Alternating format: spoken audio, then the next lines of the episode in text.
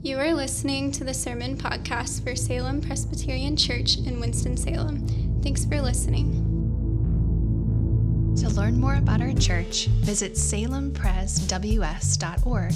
That's Salem, P R E S W S dot org. We believe preaching is best when experienced as part of the larger drama of God's people gathering. Something spiritually unique happens when God's people are together. We meet each Sunday to let the liturgy shape us, to hear preaching, and to take the Lord's Supper. And these acts are more robust when done together.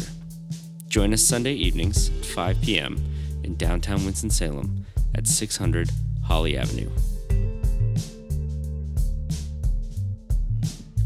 Good evening. Uh, my name is Ben Miller. I'm one of the pastors here, and we're looking at Isaiah, the prophet Isaiah, who wrote around uh, 600 BC.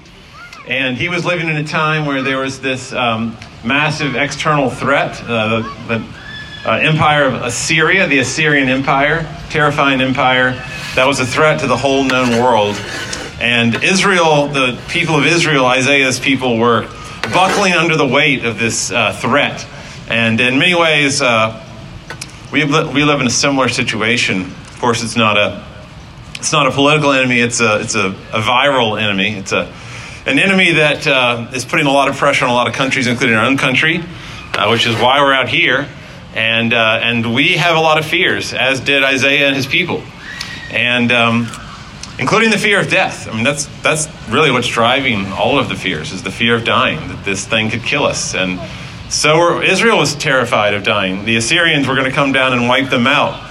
And they were right on the the very cusp of, uh, of Jerusalem, about to destroy them. And, I, and God gives Isaiah a vision in this time uh, that is a vision of this person that he calls the servant, who he says he's going to be a king, but he's not going to be like any king you've ever seen. He's going to be this universal king that rules the whole world, but he's also going to be a prophet. He's going to be a truth teller. He's going to be a poet. And he's also going to be a priest who will lay down his life for the, for the world, that he will be the mediator between God and humanity that sheds his own blood um, for the forgiveness of the sins of all people. And in this passage today, we finally see him who Isaiah had been prophesying about. And now here he is, the prophet, priest, and king, and he's resurrected. And he's talking to two of his disciples, two Israelites, when all of their hopes are dashed, or so they think. They think that he's gone for good. And he tells them about how the entire scriptures, and I think especially Isaiah, I think that's the one he would really honed in on, that Jesus on incognito tells these two disciples who are full of fear, full of doubt, full of despair, they're not hoping, uh, they've lost all their hope. And he tells them that the entire Old Testament was always pointing to him, and they're talking to him right there. So I want to look at the way that uh, the prophet, priest, and king himself comforts these hopeless disciples that are filled with fear, and they are bent on hopelessness. That's the way our default is always towards hopelessness. We always are drifting towards despair and towards fear. And I want to look at the way he comforts them in that hopelessness by giving them a deeper hope. Uh, in fact, a hope that is deeper than death, uh, something that, that is more powerful than all of our fears. So, um, first of all, the, the, the way that we are bent on hopelessness. Verse 13, it says that two of them, two of the disciples, this is after the crucifixion of Christ, when they think that everything is over. They think the entire Jesus movement is over. And these two disciples, uh, verse 13, were going to a village named Emmaus, which is about seven miles from Jerusalem. So they are returning uh, home. Cleopas is one of the two names. We don't know the other one's name. Could be the wife of Cleopas, but they're walking back home to their old life. These two disciples. And they're trying to process their broken hopes, their, all the fears that they have. Um, in the same way that we're trying to process, as we did at brunch today, you know, what's going on right now? What is going on with Omicron? And it is pronounced Omicron, by the way. Uh, I study Greek. 15th letter of the Greek alphabet is Omicron, not Omicron. And so they are, um, you know, they are afraid in the same way we are about what's going on right now. They're, they're processing what's been going on. And then this stranger approaches. And I love how uh, the prophet, priest, and king comes to them incognito. And I love that he asks him, and if you ever thought the Bible's not funny, this is a funny passage. Uh, he asks them, What is this conversation that you're having right now? And um, of course, he knows. He knows exactly what they're talking about. He can tell their countenance. Uh, he knows that they're sad. And he wants to draw them out. He wants to draw out their fears and their hopelessness. And, it's, and he does so. It says in 17, they stood still looking sad. And then this fantastic irony where um, they ask him, Are you the only visitor to Jerusalem who doesn't know the things that have happened here? And of course, he's the only one that does know the things that have happened because he has actually gone through everything and he is now resurrected and he's standing right them, right next to them. But he plays dumb. Uh, he plays dumb, and he he says, uh, "Oh, what what are you talking about? You know what things?" Verse 19. Tell me more. I have no idea what you're talking about. And then they tell him, "Well, our chief priests and our rulers delivered." the one we had hoped, you know, the Messiah, he, they delivered him up to be condemned to death. This is verse 20. And they crucified him, but we had hoped he was the one. We had hoped that he was the one, that he was going to be the prophet, priest, and king that's prophesied about in Isaiah, and that he was going to deliver Israel. And that is a great question uh, to ask yourself right now at Christmas is what had you hoped for? You know, what were you hoping in? What are your dashed hopes? Um, what had you hoped for in life that has not happened? I was talking to someone this week who said that their family life has not gone as they had hoped. And that at Christmas it's especially hard because this is not what they were hoping for. And it's a good, it's a good question to you ask yourself what, it, what has uh, happened in your life that is not as you had hoped. Maybe with a job, um, it could be with sports, a lot of times people are very disappointed with the way things worked out with their, um, their sports career uh, or their physical health, their ability to exercise. Could be uh, a job. It, it, did not work out as you had hoped, a ministry of some sort, a relationship. And we tend to think that um, God is not with me anymore. You know, winding up in this place, you know, in, um, in a retirement center that I did not expect to be in, you, know, you might end up in a, in a nursing home you're not expected to be in, in a place you had not expected to be, and you think, this is not, my, my life has veered away from what I had hoped and what I thought God's plan for me was. And Jesus gets very direct with these two disciples. He doesn't ask questions all the way through. In verse 25, he's not asking a question, he's making a statement. And I think he said this with enormous gentleness and kindness. But he says, Oh, foolish ones, verse 25 and slow of heart to believe. Oh, foolish ones, why are you walking home, looking sad, giving up right when the resurrected one is standing right next to you? And I love the expression slow of heart. Slow of heart to believe. It's obviously a metaphor. And I think about um, a mind, you know, the heart is a description of, of more like what's going on in our mind.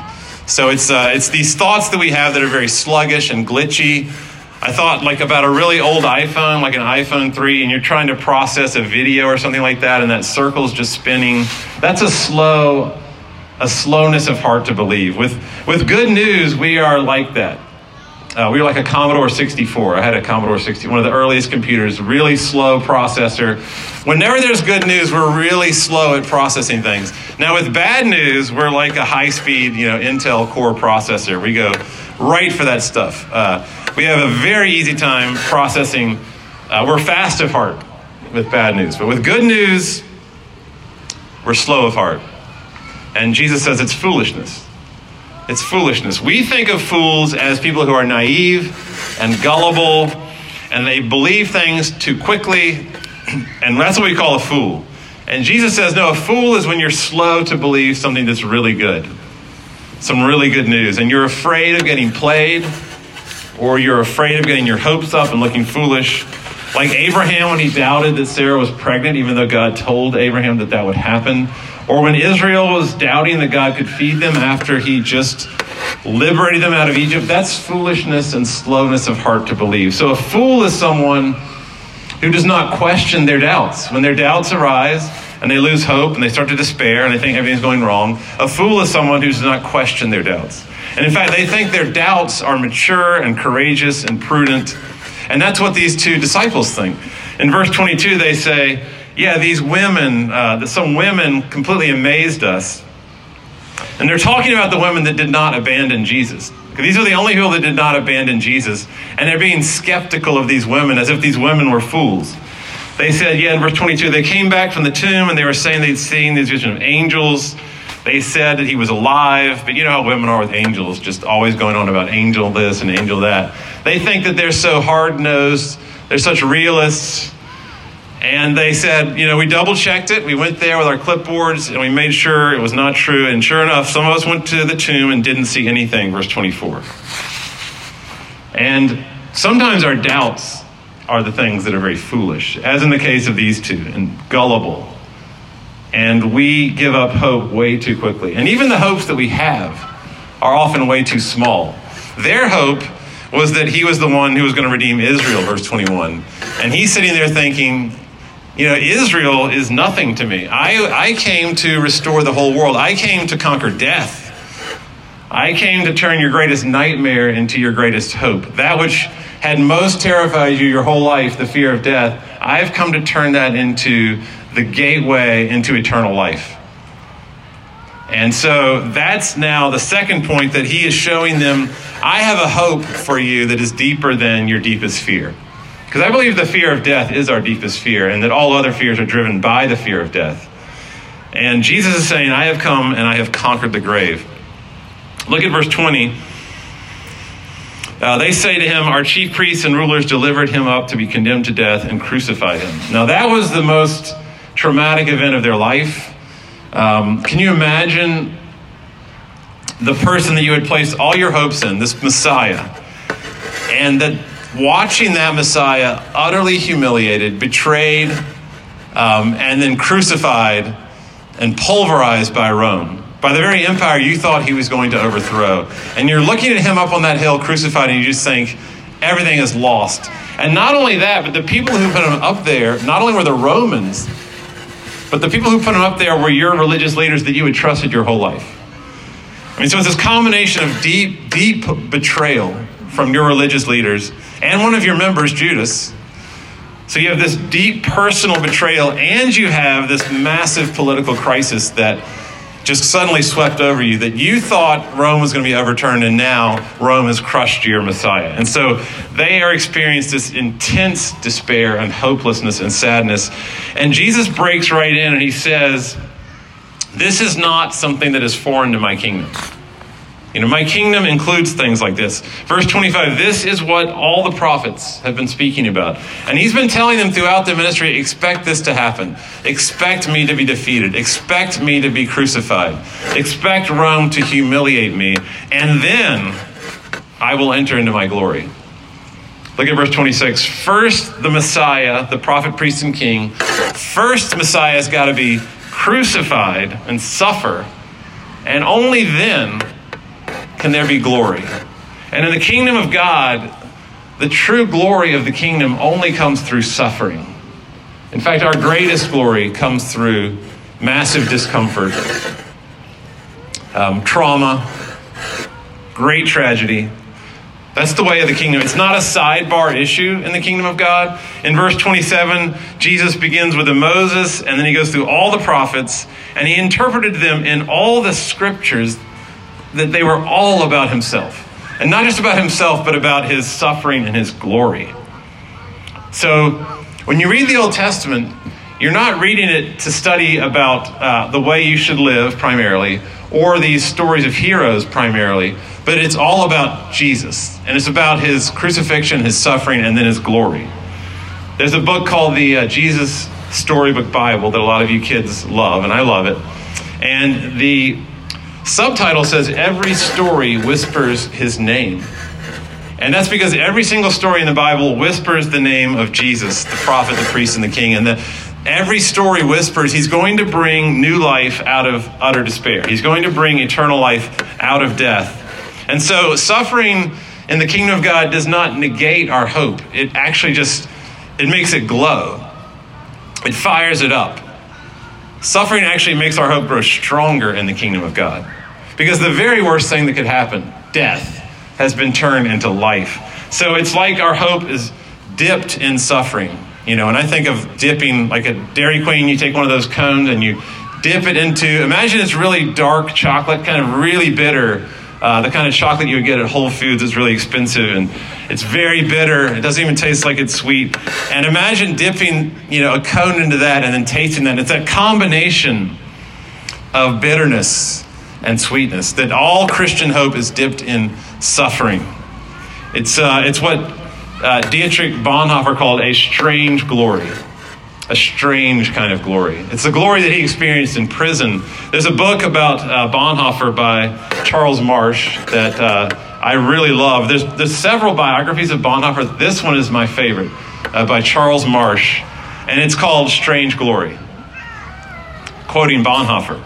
And according to uh, Charles Marsh, of course, we know Bonhoeffer was dying in a Nazi prison camp, if you know anything about him. Well, what you don't hear a lot about him was that he was terrified of dying, and he was he was occasionally very angry. And one quote was he said, "I want my life. I demand my life back. I demand my past back." And he was just lamenting for for he was engaged and he was losing his family. He had he's lost his status as a pastor of a ministry leader. And yet, in one of his last letters, he says it was all a part of this strange glory. And in one of the uh, the reviews I read of the uh, of the book by uh, a poet named Christian Wiman, this is what he says. He says Bonhoeffer's faith acknowledges the intractable fact of human suffering, and from that suffering rings out a strain of real joy and hope. So imagine a wet towel you know, and you're wringing out a wet towel. And out of that comes the true joy and the true hope of a Christian. And the suffering and the trauma of being wrung out is where the real glory comes from and the real hope comes from. And there's nothing like the kind of hope that we have where the darkness cannot overcome that hope. The darkness only makes the hope stronger, like these candles right here in the night. And you know, this coming week could be really hard for um, some of you. Um, a lot of people, again, with dashed hopes, whose lives had not gone as they had hoped, or uh, maybe the dinner conversation you're going to have is going to be very painful. Um, it might be really unappetizing because the people you're going to be with, you can just expect there's going to be either a lot of silence, it's incredibly awkward, or blow up fights, or maybe you're going to have uh, warmed up leftovers by yourself. And um, either way, you know, we, we have got to resist the culture's lies about Christmas because it is not about uh, a family gathered around uh, a fire with chestnuts roasting or opening gifts, even. It's not about a big turkey dinner. It is about this, uh, this child who came, this baby, and he came wrapped in suffering to bring the strangest kind of glory and hope into the world. Where that child, that manger pointed right to the cross. And just as he came in suffering and lowliness and the humility of being uh, born in essentially what is a dog's bowl, if you think about your dog and a bowl that they eat out of, that's what a, manger was. It's what the animals ate from. It was disgusting. And so he was born in this manger, which pointed right to the cross. And all of his glory came through suffering. And all of our glory as Christians comes through suffering. And my favorite thing about this passage, I didn't uh, include it in the scripture reading, but at the very end of the passage, when they finally recognize him, do you know when they finally recognize him? They don't, they don't know it's him the entire time they're walking all the way to Emmaus. They finally get there, and then it says he served them the Lord's Supper.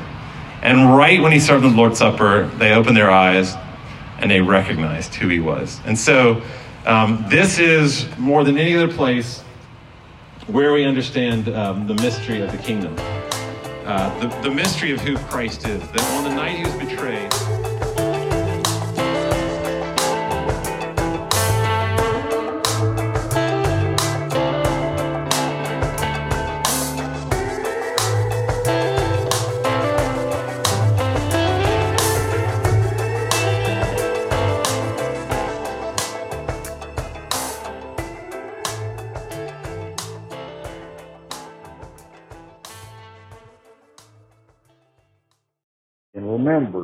love you, rascals.